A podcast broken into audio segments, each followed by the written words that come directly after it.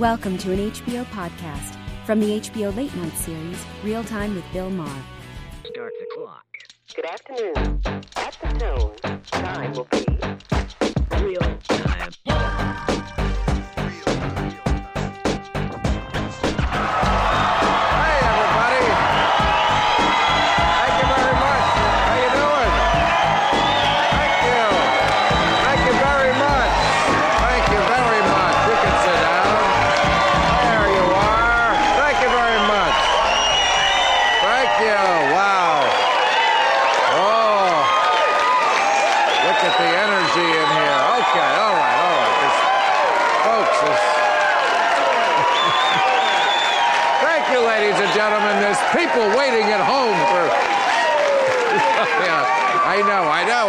Course, we're all excited. It's, it's.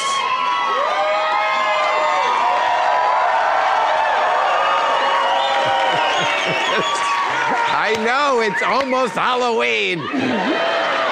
Isn't that why? That's why I'm. Oh, thank you very much. But is it isn't Halloween? Isn't Halloween an exciting time? I have the best costume idea this year. I, I got myself a handful of Xanax and uh, try this. You can either uh, take them and uh, go as Dr. Ben Carson, or uh, put them in someone's drink and go as Bill Cosby. So you could go either way with. So. Now, speaking of Dr. Ben Carson, some of the polls have him leading Donald Trump now, and Donald Trump does not like it. Today he asked to, today he asked to see Dr. Ben's birth certificate. So he's.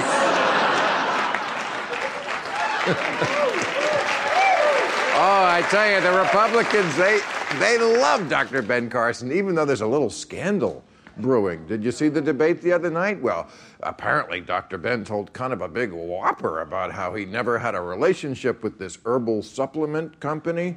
And then we made speeches for them. He talked them up, uh, their products on interview shows. He said the herbal pr- supplements cured his prostate cancer. But listen to this. He said he still had the prostate surgery and had it removed to be a role model. I'm not making that up. because nothing says role model like having someone unnecessarily stick a knife in your ass. Uh, but but they love him because Ben Carson says the craziest shit. I mean, Trump says crazy shit. Uh, uh, ben Carson, much crazier than Donald Trump. But the thing is, he says crazy shit in a voice that sounds like he is moderating a golf game. Uh, if the uh, Jews had pistols, uh, uh, we, we wouldn't have had the Holocaust. Obamacare is a lot like slavery. I think it's worse than slavery. Evolution was the, the idea of the devil. I, I am the god of hellfire, and I want you all to burn. I mean, he's just. Now, if you didn't see the debate, let me just cut to the chase for you. None of them got suddenly smart. Uh, but everybody said the next day that the big winner was Marco Rubio. And uh, oh, yes, all the billionaires now are fighting each other to get a little piece of this guy. He's like the hot new pool boy in Beverly Hills. it's true. And, and apparently, the big loser was Jeb Bush. He, that's true. He did not do well. Uh, ben Carson called him low energy. So that, I mean, that. Uh, but you know you did bad when the next day all the media outlets are asking you if your campaign is on life support. That's what they said. Is your campaign on life support? And Jeb said no, it's still alive and well, but that's the same thing you said about Terri Schiavo. Uh,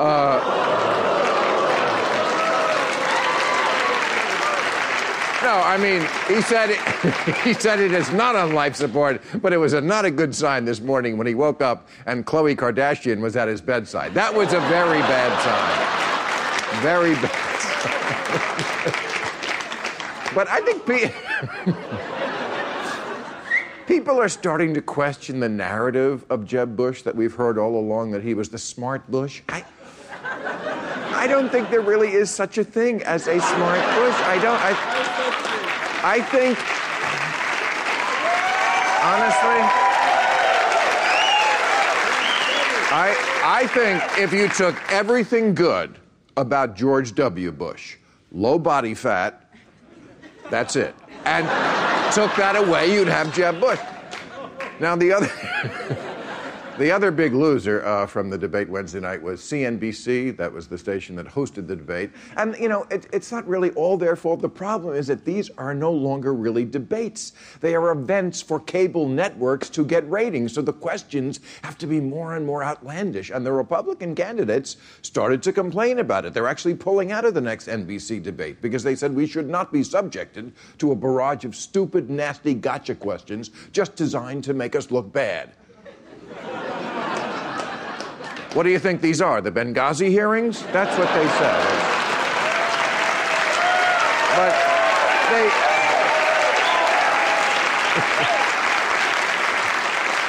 and really, some of the questions were pretty stupid. The first question, really, the stupidest question I've ever heard, the guy asked all the candidates on the stage, What's your biggest weakness? Now, who's going to answer that honestly? Wouldn't it be awesome if they did, if they had truth serum before? I, I put my personal ambitions before the good of the country. I have no real grasp of facts. Uh, an inability to assess problems and embrace plausible solutions.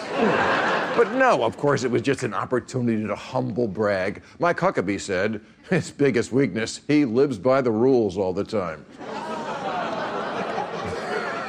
You know what Ben Carson said his weakness was? He didn't see that he should be president until hundreds of thousands of people begged him to do it. Marco Rubio said his weakness was he's too optimistic about America. And Chris Christie said, Cool Whip. All right, we. We got a great show. Maxine Waters, Grover Norquist, and Roger Stone are here. And a little later, my friend David Spade will be coming out and joining us at mid show. But first up, she is one of the first female combat veterans to ever serve in the U.S. Congress, where she represents Hawaii's 2nd District Representative Tulsi Gabbard. Hey, a Congresswoman, how you doing? How are you? What a great pleasure to meet you. Great to see you.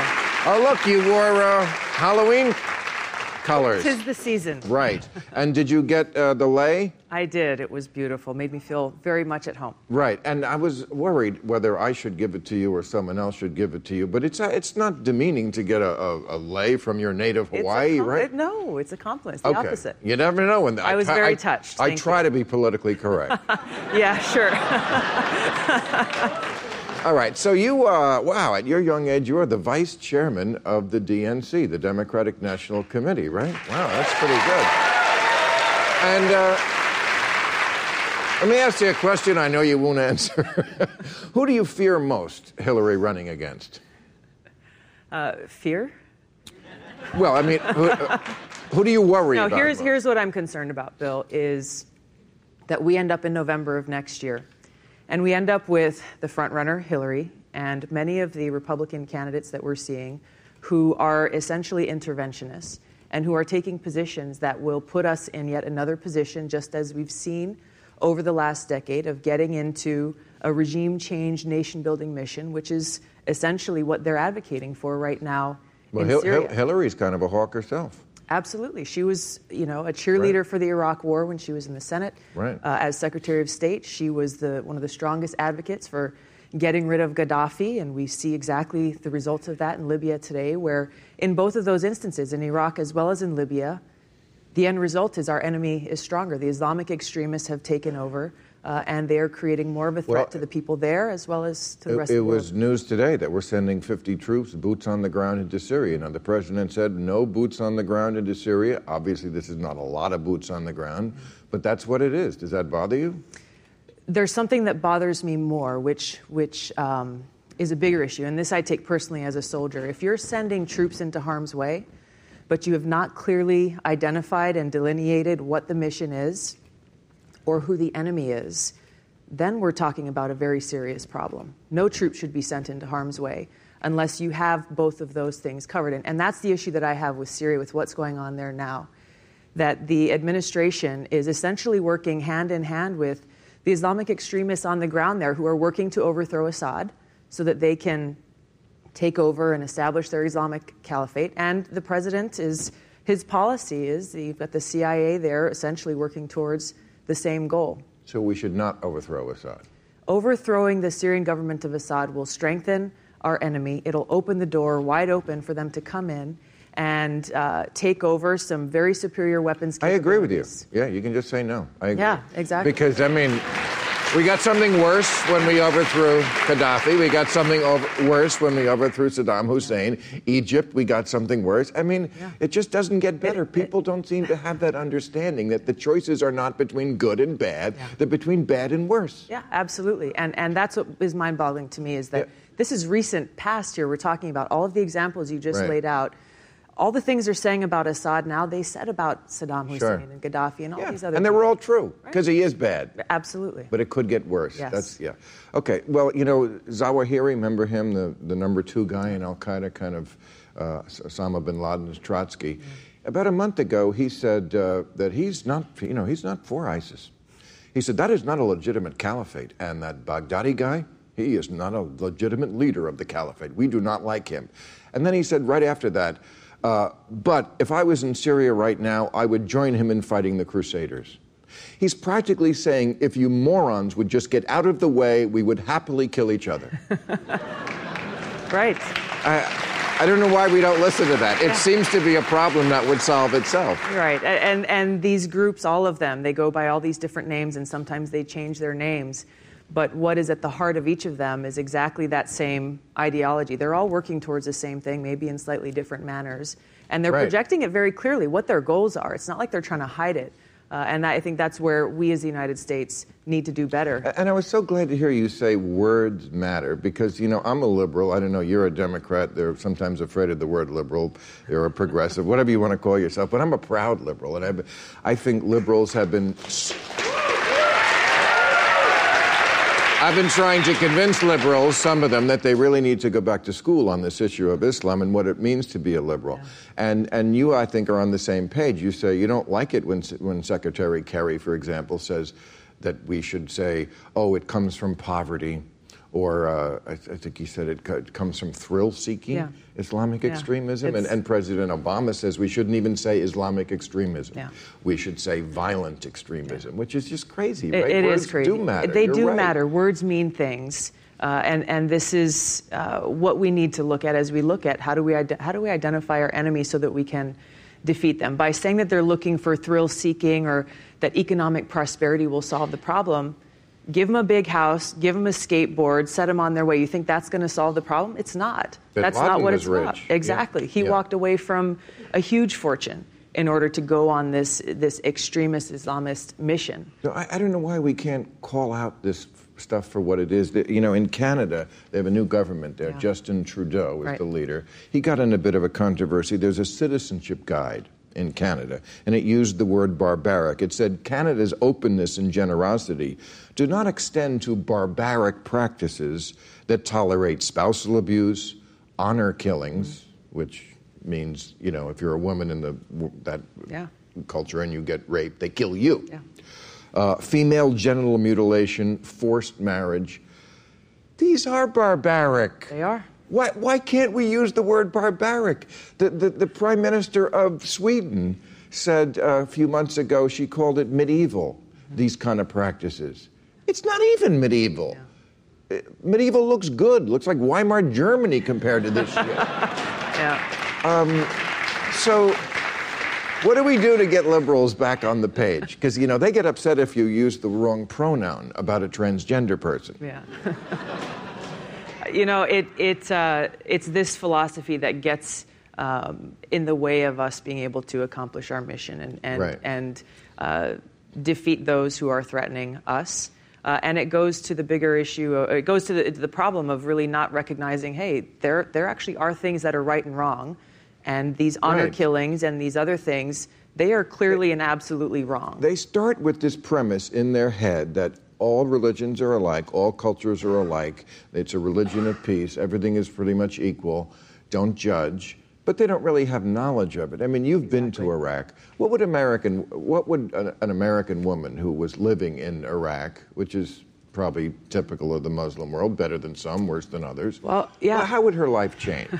I'll tell you my, one of my own experiences. When I was uh, deployed on my second deployment to Kuwait, one of my jobs was to go and help train the Kuwaiti army uh, in counterterrorism. I'm a military police officer in the Army National Guard. And I'll never forget the, the first day I got there. First of all, no women are allowed on their military bases, period. So when I showed up in my uniform, my hair all tied up, the guard at the gate was kind of looking puzzled. Uh, but as I went in and met these men who we would be training over the next several months, at least half of them would not even acknowledge my presence. I was completely invisible to them. Uh, and, and that being kind of the opening to saying, okay, well, we're, we're going to have to get find a way to work together and get through this. The interesting thing was, though, I focused on the work that we had. I got in there and we did all kinds of training. And by the end of the several months that we had, not only were they speaking and we were having conversations and we became friends, but their commander, a very conservative, bearded Muslim man, uh, presented me with an award of appreciation for the contributions that I had made for his troops, uh, which I thought was uh, progress. Ending on a note of hope. Yes. Thank you very much. Keep doing what you're you doing. I appreciate it, Aloha. Congresswoman. Thank you. Okay, Tulsi Gabbard, let's meet our panel. Hey! Happy Halloween. Happy Halloween. All right, here they are. He is the former senior advisor to Donald Trump's campaign and best-selling author whose latest book is The Clintons' War on Women, Roger Stone. Hey, Roger. you Been a long time. How you doing? Great. Uh, you all know this man, the president of Americans for Tax Reform. He hates taxes. Grover Norquist. And she is the Democratic Congresswoman representing California's 43rd District, our friend Congresswoman Maxine Waters. Okay, remember to follow me on Facebook, Twitter, and Instagram and send us your questions for tonight's overtime so we can answer in the show on YouTube. Uh, now, the first question in the debate, I mentioned it in the monologue. What is your greatest weakness? Let's ask the panel that. Roger. Uh, too much testosterone gets me in trouble constantly. See, another humble brag. My large penis makes other men sad. I almost said that. Grover. Uh, serious, uh, I should do better at remembering names. I'm in politics, it's a weakness. That's your worst weakness? It's no, the worst thing about you? The one I could come up with quickly. I see. Maxine, what's your worst Time management. I just, you know, extend myself. Um, I don't, you know, calculate how long it's going to take to do something, and I'm always rushing. Okay. Well, I, I'm too nice to my guests. That's my greatest. But uh, if, if we were to ask, now I meant to, you know, it was just an opportunity for the candidates to humble brag. But if you really asked them what their weakness was, let's go through a couple of them. Like, like some of them are obvious. Like Ted Cruz, everybody hates him. Yeah. Right? Yeah. Everybody hate I read that everywhere. Everybody hates Ted Cruz. That's his weakness. Trump, the only guy who was honest, he said, I don't forgive. I love Trump for that. It's like, I don't forgive. You fuck with me, I'm Vito Corleone. I will follow you back to Italy. I will find you in your old age and I will stick a knife in your stomach. But okay, so what about somebody like Dr. Ben Carson? What, what do you think his greatest weakness is? I don't know. I think his greatest weakness is he probably doesn't know who he is. He's certifiable. That, that he's certifiably insane. I think he's still finding He has himself. unnecessary prostate surgery. that is just the most bizarre thing I've ever heard. Very bizarre. And a I great- think, um, you know, as time goes by, uh, we're going to discover who he really is. Oh yeah. Yeah. Oh yeah, and we are. I mean, that's Yeah. the great thing about a long campaign. That's right. Right. Okay. What about uh, Marco Rubio? Well, look, the challenge for the senators, the challenge for the senators is that they've never actually been governors or run something in the executive branch. So that's going to be a challenge for anybody who wasn't a governor. Uh, if they get to the White House, the challenge for Ben Carson and Trump is that they haven't also run nationally or run political campaigns before, and you can get in trouble. You can make mistakes. Boring. Sorry. I told you I was too nice to my guest. All right, what about Jeb, Jeb, Jeb Bush's answer? I loved it. Was I can't fake anger or apparently any other human emotion. Jeb, Jeb Bush's biggest problem is his last name. Because let's face it, we need another Right. Bush like we need another Clinton. No, he's a wimp. yeah, well, that's a facile and unfair analogy. No, come on, his campaign slogan Father, Father, tell him it's my turn to be king. Give me a break. Well, yes, I, I would agree. I, I would agree with this. To, to overcome, you're right. Dyna- people don't want a dynasty in general, and the fact that his brother was the worst president ever. He, he, would, he would to overcome all that. To overcome all that, he would have had to be great, and he's not close to great. He's just this boring apparatchik, like like so many other before him. No, that's not his problem. He's a wimp. He doesn't know how to fight. Yes, that's right. And, and all- That is so true. I mean, Marco Rubio slapped the white off That's him the right. other night. and all this Yeah. time we thought W was the dumb brother. right. No. Well, no. one, one second. If I think if he had a different last name, he'd be one of the front-running competitors. If you look at his Really? governor, oh yeah, look at his governorship for eight years. He, he pushed school choice. He was did strong economic growth. He was a good governor. Wow. His challenge is we're a country, and, and Hillary's too. I know, but we're a country that was born out of a revolution against the idea of dynasties. Henry VIII, George III, But George it's not a the dynasty 23rd. if people vote for the person. Then it's, not a dynasty. That- That's that's simple and easy. I- I- No, the, Ke- look, we went through this with the Kennedy clans and the Rockefellers and the Dingell, Dingell, You know dingle. what? There's too much of this stuff where George people. Bush's cronyism was way worse than nepotism or dynastism. And privilege. Re- and privilege. And privilege. Look, Right. when, when daddy was vice president, he gets a personal $4 million taxpayer financed bailout. If I was in that situation, believe me, the government would not be bailing me out because my last name was No. not Bush and daddy was not VP. And if they have to pick between a, a Floridian, I mean, Marco Rubio, let's put a fresh face on the same old tired bullshit. Um, but also, I, I, there was an article in the paper about uh, that where, where Bush Senior, uh, you know, said, I, "I'm getting old at just the right time because I don't understand Republican politics anymore. It's gotten so dirty. Could we stop?" This nonsense. The Bush family practically invented dirty politics in the modern era. Lee Atwater, I'm sure you remember all these people up close and personal, Roger. Lee Atwater, are you kidding? And then Karl Rove, John McCain's black baby, all that bullshit. Yeah, whenever they get in trouble, they get dirty. At least Trump insults you to your face. He doesn't have people do it, you know, and say, oh, I'm above politics, and then your hatchet man does it. I think if you go back through American history at Lyndon Baines Johnson's campaign and throughout history, there's a great deal of that. Look, they're, playing for real stakes. People are going to have sharp elbows, and they do. And you can't whine about the fact that it's a rough business there. It's a lot nicer than the way other countries All right, what about climb whi- their way to power. What about whining about the media? Now, I heard all day today that they're the liberal media. First a waste of, all, of time. That debate was on CNBC. CNBC is not the liberal media. CNBC is the channel for uh, wannabe masters of the universe who spend all day in their corner offices jerking off over to capitalism. They- uh, actually, I think it's, Uh, actually, I think it's the channel for nobody because there's nobody watching. Yeah, but you, let me tell you Yeah. where I think um, the media made its first mistake. Um, when Donald Trump said to CNN that um, if they had a debate that was longer than two hours, he wasn't going to show up. right.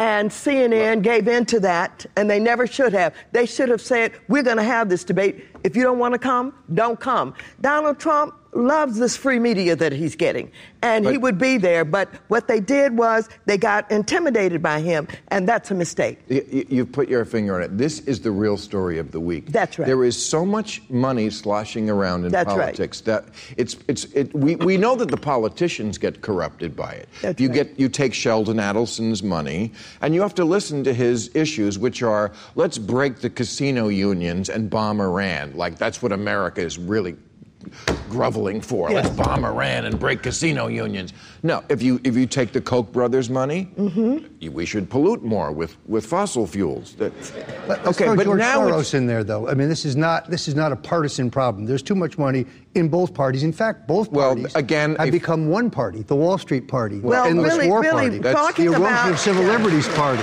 the big debt party. It's one party. That's, That's, the problem. that's a false equivalency because George Soros is advocating against his personal interests.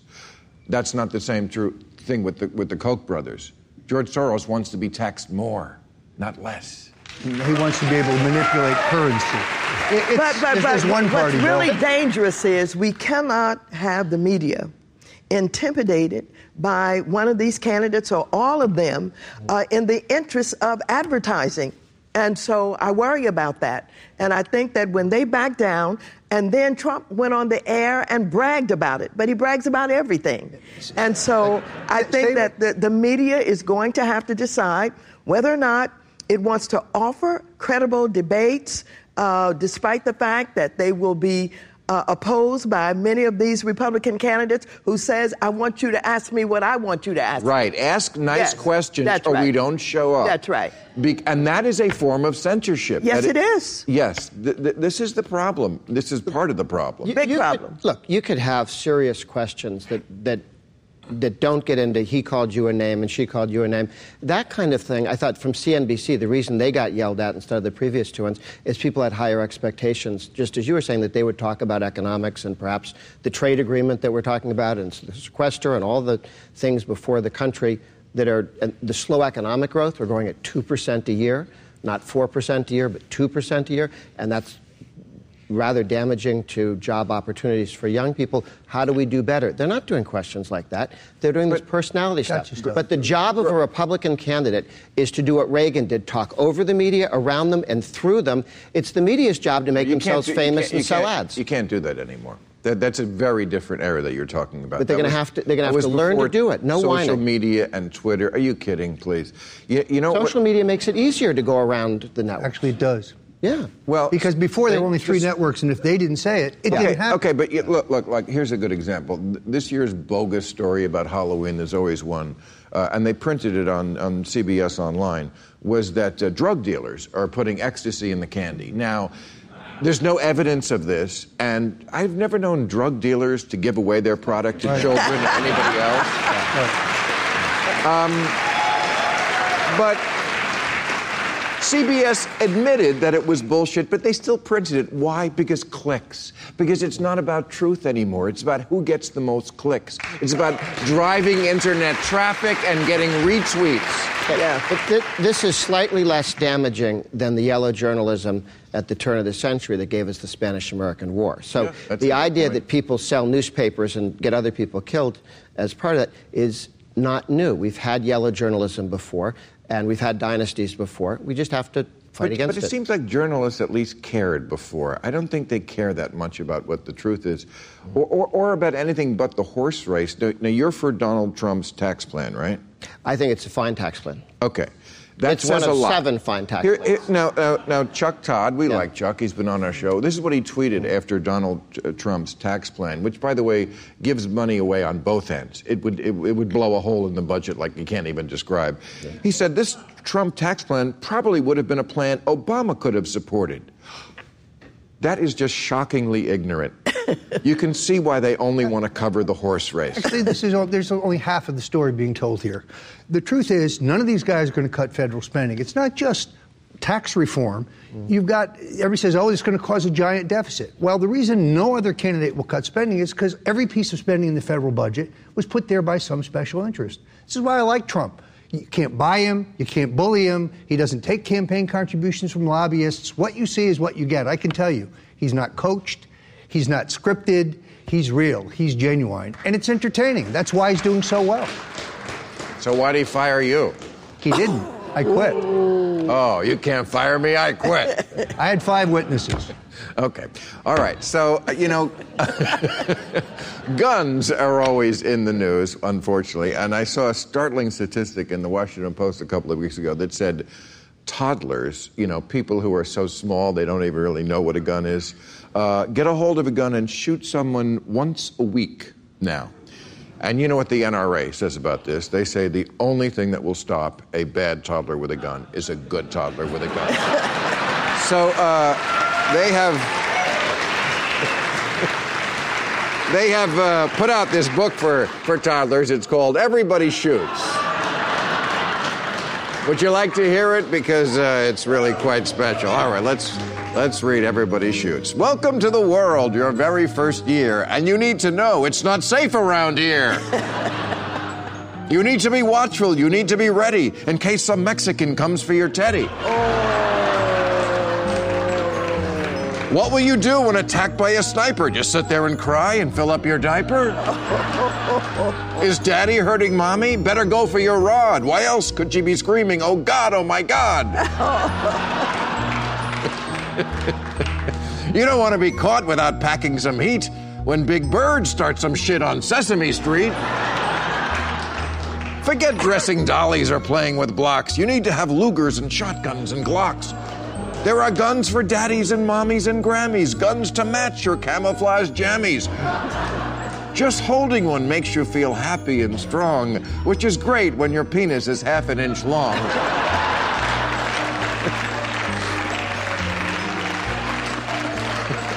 So keep a gun near and you never need fear. Keep it close in your crib or in mommy's brassiere.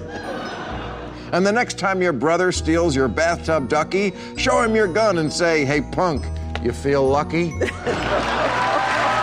right. My next guest is a. Uh, Oh my gosh. Longtime friend of mine who has made me laugh for more years than either one of us would want to remember. He has made me laugh in movies, in sitcoms, on Saturday Night Live, and definitely in his stand up.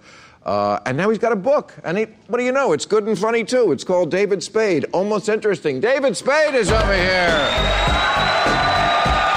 David Spade. Hey, boss. How are you, guys. pal? All right. Wow, now this.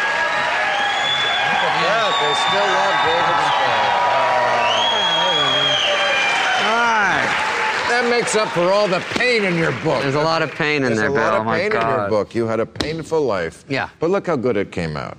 Yeah, I got my hair greased back. Things are starting to click. I understand you have a great Halloween costume this year. Uh, oh, yeah, I'm going as a pizza rat. Isn't that good? Right out of the headline. Yes, right out of the headlines. and, Hmm, we'll and see. would you care to tell us what your weakness is? We all shared ours. Uh, uh, I'm usually the fifth smartest person in the room. So that's a problem. Um, no, uh, listen, no one expects miracles from me tonight. All right. Well, I have to say, when I read your memoir, I, I had the exact same experience about uh, six months ago. Martin Short was here, and he had a memoir. These are two people I've known like for a very long time, and I thought I knew well. And what I found out in both cases was we have an amazing, a lot of things in common that I never knew. Like, I was also short as a kid. and you- it's tough being the short one, right? Did you grow out of it? Yeah, I did not. Okay. a little less than I did. Um, you only got laid once in high school? Yeah. Okay. Um, It was a good one. and you got your start uh, uh, in comedy doing the variety show in high school. Yeah, I was Same thing a with me. talent show. Yeah, yeah. Right. Isn't that amazing? Ripping off old SNL sketches. Right, I ripped off Johnny Carson. Yeah. It was great. So then I uh, got a little older and tried to get it together, and uh, but now I'm still. Uh, uh, I don't know if it's old enough to look back at my life. It's just mostly a s- series of crummy stories. I mean, no, it's they're not, really crummy. You're so modest, David. It's almost interesting. I know this about you. You're actually a, you're you're sarcastic, but you're actually a very humble. Well, guy. it was going to be called My Life as a Six, but uh, because a girl told me once, I go, "What do you think I Oh, am?" please. And she goes, "A six? Oh. Like she was guessing. Oh. I go, "I feel like seven is more fair," and she goes. I go, you rounding up? She goes, it was like a six two, so I'm sort of rounding down. Um, but You know what? You get this rap when you're, if you're better looking, it helps. Well, that's true too. But I remember once, Dave, you were going. I don't know who this the girl's name was, but this very, very tall, Sure. blonde model. Do you Right. remember who? Yeah. It could have been many women with you. Sure. Okay, and I, and there was a picture of you, and you were like a foot shorter than her in the. Right. And so people were. I, I remember I was talking to people, and they were all making fun, and I'm going, yeah, but he's fucking her. We You got all you people making fun. This lit. Or Max. Sorry, uh, Congresswoman. I- Your district is safe. I safe. never heard that word before. I know, I know. No, but it's Uh, funny because you get, you know, if, if, if some of these good-looking guys like DiCaprio, Clooney, you know, Derek Jeter, they get a pass. You know, they're like, Right. With me, they're like, oh, get it together. You know, it's it's Yes. embarrassing. You know, Well- settle down already. With them, they're like, why should they settle down? They're rich and good-looking. Have fun. You're a millionaire. So, by the way, Derek Jeter, I heard he used to do something that I thought was interesting. I don't know if it's true, of course, but uh, after a girl would stay over, he would send her a uh, Yankees tickets or a signed uniform. I thought that was a little insulting. I don't know how it was, but uh, so now I, I give a girl either a Joe Dirt keychain or a uh, Emperor's New Groove throw pillow. And, or I say there's some Kate Spade or regular bags in the garage. Right, Grab one on the way out. Yeah, that's Limit one per customer. very Yeah. sweet. 'Cause I think I'm nice. I think the, Right. But also, you know, I mean, we live in this age Yeah. where you're allowed to do anything sexually, and it's a which is great. You know, I mean, if you're gay, if you're transgender. I mean, I'm about to be 60 years old in January. If I came out on my 60th birthday and said, "I have an announcement, ladies and gentlemen, I am a gay man," yeah, yeah, yeah. there would- every. Uh, the, do you know who Charles Blow is? Yeah. Yeah. It's a great character name, isn't Uh, I was it? about to say, Maxine, whisper it to me. No, he's actually a, he's actually a he's actually a uh, a very good and esteemed New York Times columnist. and Okay, I great. believe he's bisexual. If, Yeah. if you're not Charles, Probably, I'm- yeah. You read his book. Okay. Yeah, that's what he Right. basically Anyway, so he, He's a he columnist. and, and he wrote a column about that, and, and you know we live in this age of no labels. It's what my body's telling me. You know, this is my truth. Let, let me read the, the line he wrote because I thought I thought of you and me. Um, but listen to this. No one has the right to define or restrict the parameters of another person's attractions, love, or intimacy. People must be allowed to be themselves, however they define themselves, and they owe the world no explanation or excuse for it. Mm-hmm. That applies to everybody but us. Yeah. It's the last taboo. Uh-huh. You cannot be an older man with a younger woman. Yeah, it's not cool. Young- finding. But I, I, I'm not even anti-marriage. I'm just anti-bad marriage. I mean, you, you look at it; it's crumbling Right. all around us. So it's hard. I mean, listen, I could be that guy in the Kardashians, Scott, that goes out with a girl and he's at clubs every night and spending her money. Yeah. I'm like, I'm the asshole. Look at this guy. Like, Right. Married, three kids. He's like filming dollar bills every night and Rolls Royces. I'm like, Jesus Christ, what am I doing wrong? But Uh, by the way, I'm really pulling for Khloé and uh, Lamar. I Yeah. mean, that's real. Um, yeah, because I like if they if if they ever get in a fight in the future, you know, Right. she's going to be like, "Did you know I stopped doing nothing for you?" All right, now, David, I I can't get that nothing back. I, I was reading a press release. Apparently, uh, Bill Maher is expanding his annual New Year's Eve, New Year's night uh, comedy shows in Hawaii. Yeah, I get- And, that's and I'm you will be performing with him, you, me, and It's going to be Ross? great. Me and Jeff. Ross. Oh, okay, I just could not be more fun. All right. So uh, I want to ask you also, and the panel too, Sure. about the, the, the thing that everybody was talking about this week, the guy they call Officer Slam Yeah. in Yeah. Columbia, South Carolina. Remember there was a comedy club there? Did you ever work that club? Giggles? Columbia, South. Oh, how the fuck could I remember? Gutbusters? No, I don't know. It was. I worked it in 1983. Side anyway, splitters? When I was 11. Anyway, uh, this guy body slammed this. Oh, yeah, I saw this this this 16 year old black girl in in class. I mean, she would not give up her phone. Yeah. Uh, which was wrong, and then she wouldn't leave the room, which is wrong. But he compounded it by, I think this is just horrendous to, to treat a, a child like this, a, a teenager. Um, but I also have sympathy for people in authority because I think parents just let kids do anything nowadays, so they never listen to authority. And not having any kids myself or ever being around them except on a plane, I'm basing this on movies and television. Am I wrong that parents are just not doing the job? It's overzealous policing and underzealous parenting? Um, first of all, Bill, you're assuming that all of these kids have parents and have. No, she was a foster child, that's true.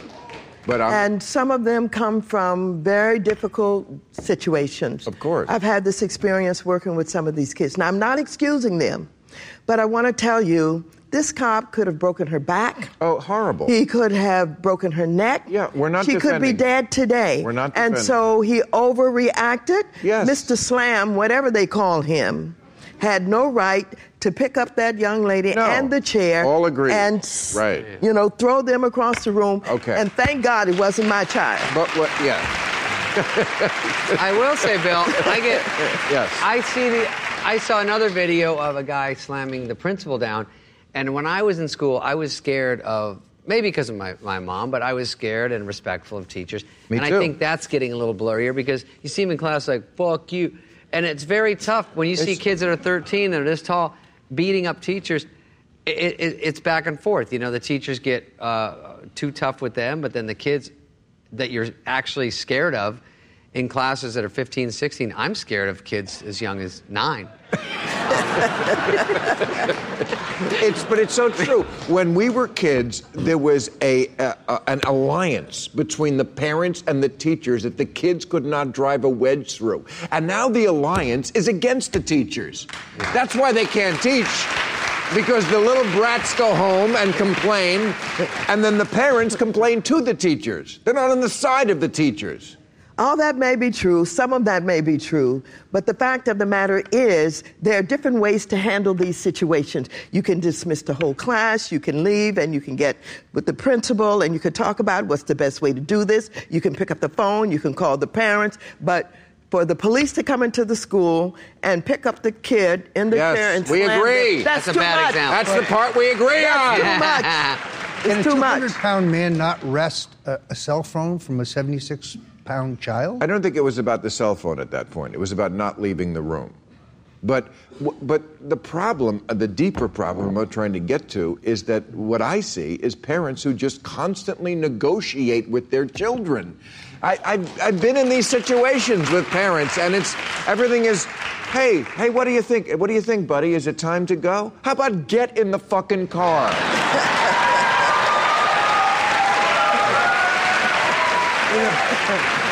I did it again. You know what? I did it again. I said the bad word in They front might of the be scared congressperson. of being bad parents because, you know, all parents are judged so harshly now by other parents that I think that uh, my mom could quietly keep us in line. And We're not hitting us or anything, but she would do what she had to do. But I think everyone's so scared of looking bad to the other parents and you're not parenting right and all that, that they want to uh, grade the kid on a curve. Maybe they're a little softer with them. I mean, they're definitely softer, that's for sure. Okay. Well, uh, the, the head of the FBI also was talking about the police this week, and he said there's a, his quote was, there's a chill wind blowing through American law enforcement because of what they're calling the Ferguson effect. In other words, cops are having to wear cameras now.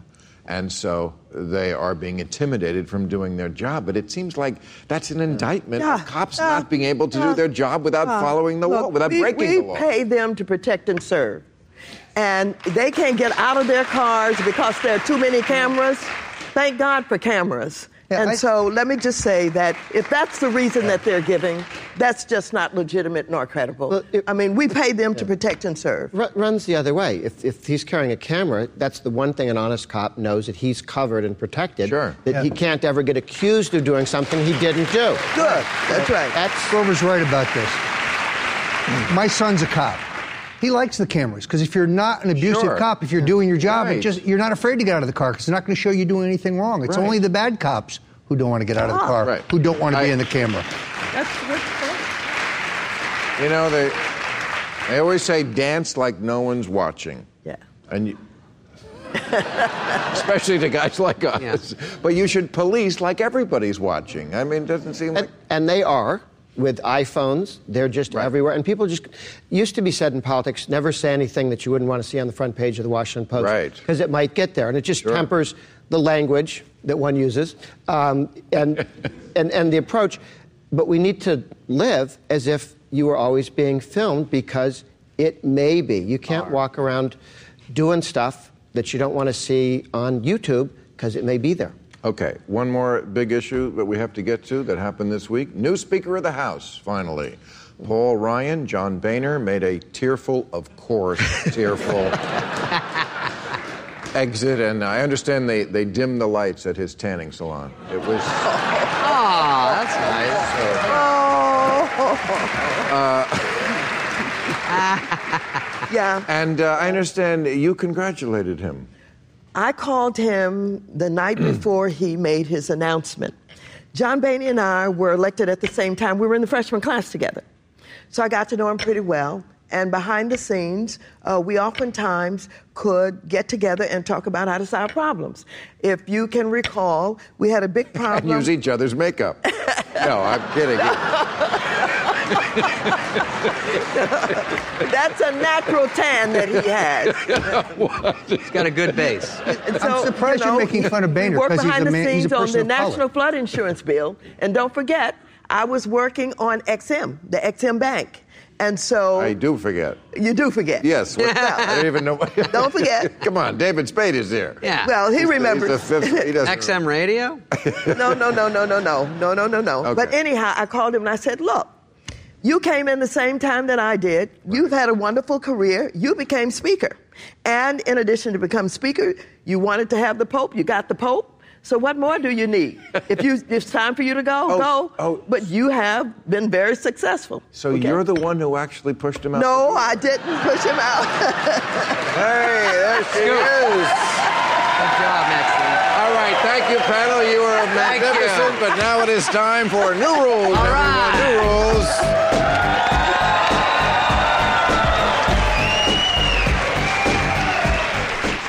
New rule: the California town that just outfitted its officers with nunchucks has to admit they got bored beating the snot out of people the old-fashioned way. Nunchucks? It's one thing to get beaten by a cop on video. It's another when it sounds like this.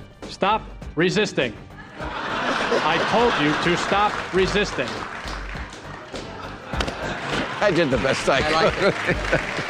The Ninja Turtle cops. Neural Damon Perry, the New Mexico man accused of beating his friend to death because they were binge watching The Walking Dead mm-hmm. and he suddenly thought his friend was turning into a zombie, has to remind me never to watch porn with him.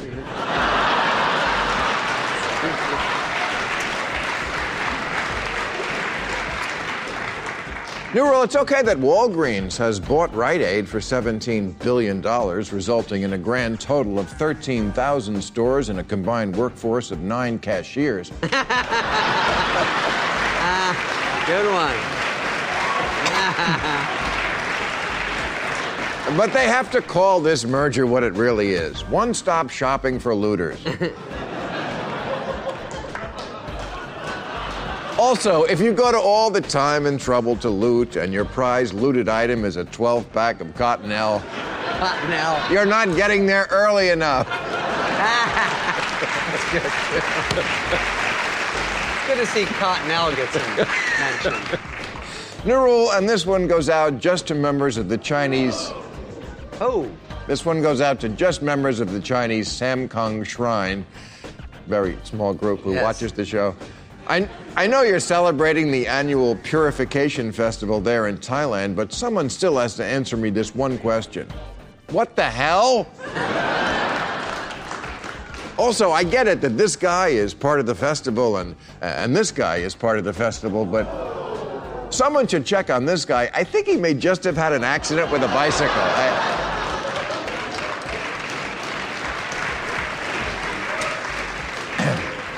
Nero, the person who paid $23,000 for a 103 year old cracker that survived the Titanic must resist the urge to eat it. Uh, I'm just saying, the last time someone ate an old cracker, it wasn't good for either of them.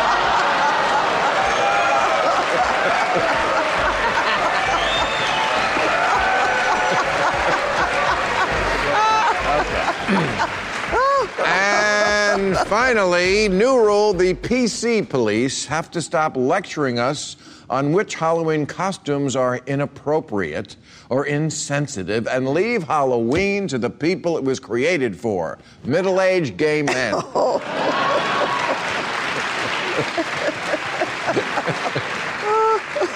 The fake outrage people get 364 days a year to be hypersensitive about everything. There has to be one day where going too far isn't just okay, it's celebrated.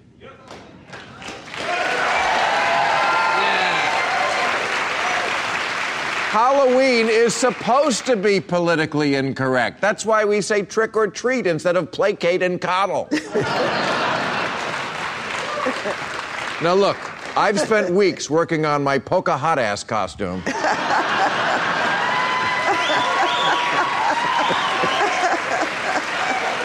And when I knock on your door tomorrow, I don't want a sermon on bad taste. I want candy. Now, as you could probably tell, I love Halloween. As far as holidays go that celebrate ghosts and mythical beings, it ranks right up there with Christmas.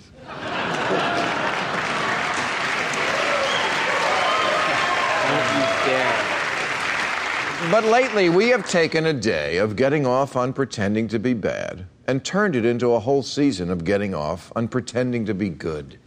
The internet and magazines are littered with articles scolding people, like the Huffington Post's list of frighteningly ignorant costumes, which includes the completely benign, sexy nurse. Now, I never got the whole sexy nurse thing because, really, who's that horny when you're in the hospital? Oh! Thanks for wiping my ass, nurse, and uh, while you're back there. But who is it offending? Us Weekly recently published a list of past celebrity costume transgressions, like the time Chris Brown dressed as a Taliban.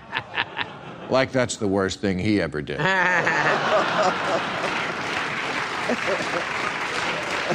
Taliban should be wearing Chris Brown costumes.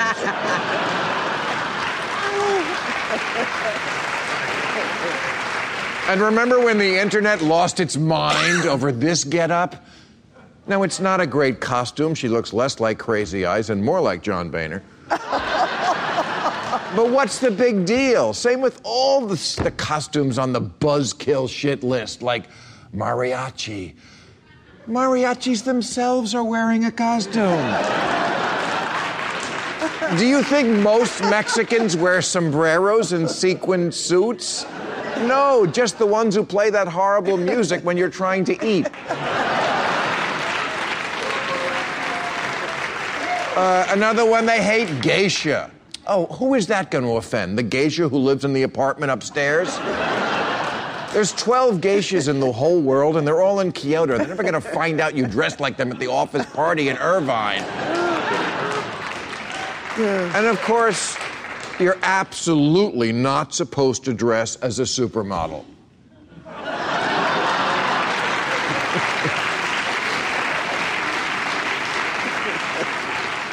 Uh, another one that do gooders really hate is hobo, which they think offends the homeless. But a hobo isn't a homeless person. He's a classic character of American folklore, a, a loafer who survives by doing as little as possible. I, I believe the modern term for it is snowboarder.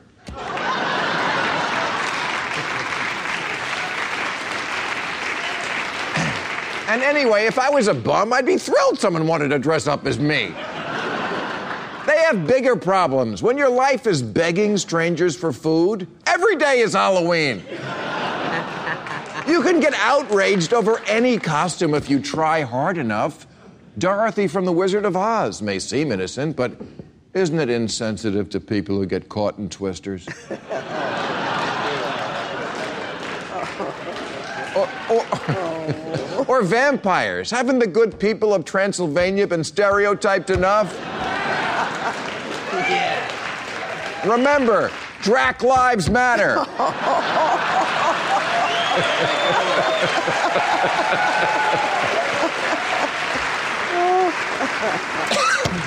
and here's the point banning a hobo costume doesn't make the homeless feel better, it makes you feel better.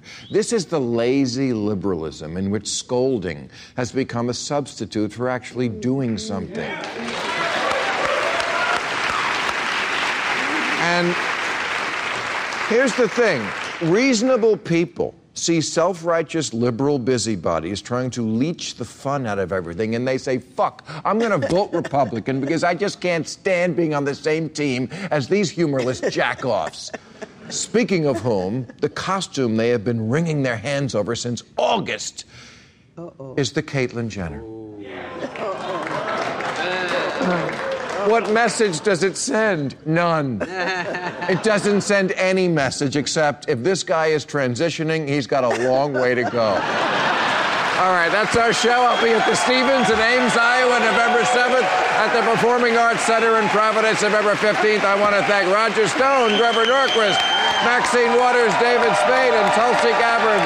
Join us now for Overtime on YouTube. Thank you, ladies and gentlemen. Catch all new episodes of Real Time with Bill Maher every Friday night at 10, or watch him anytime on HBO On Demand. For more information, log on to HBO.com.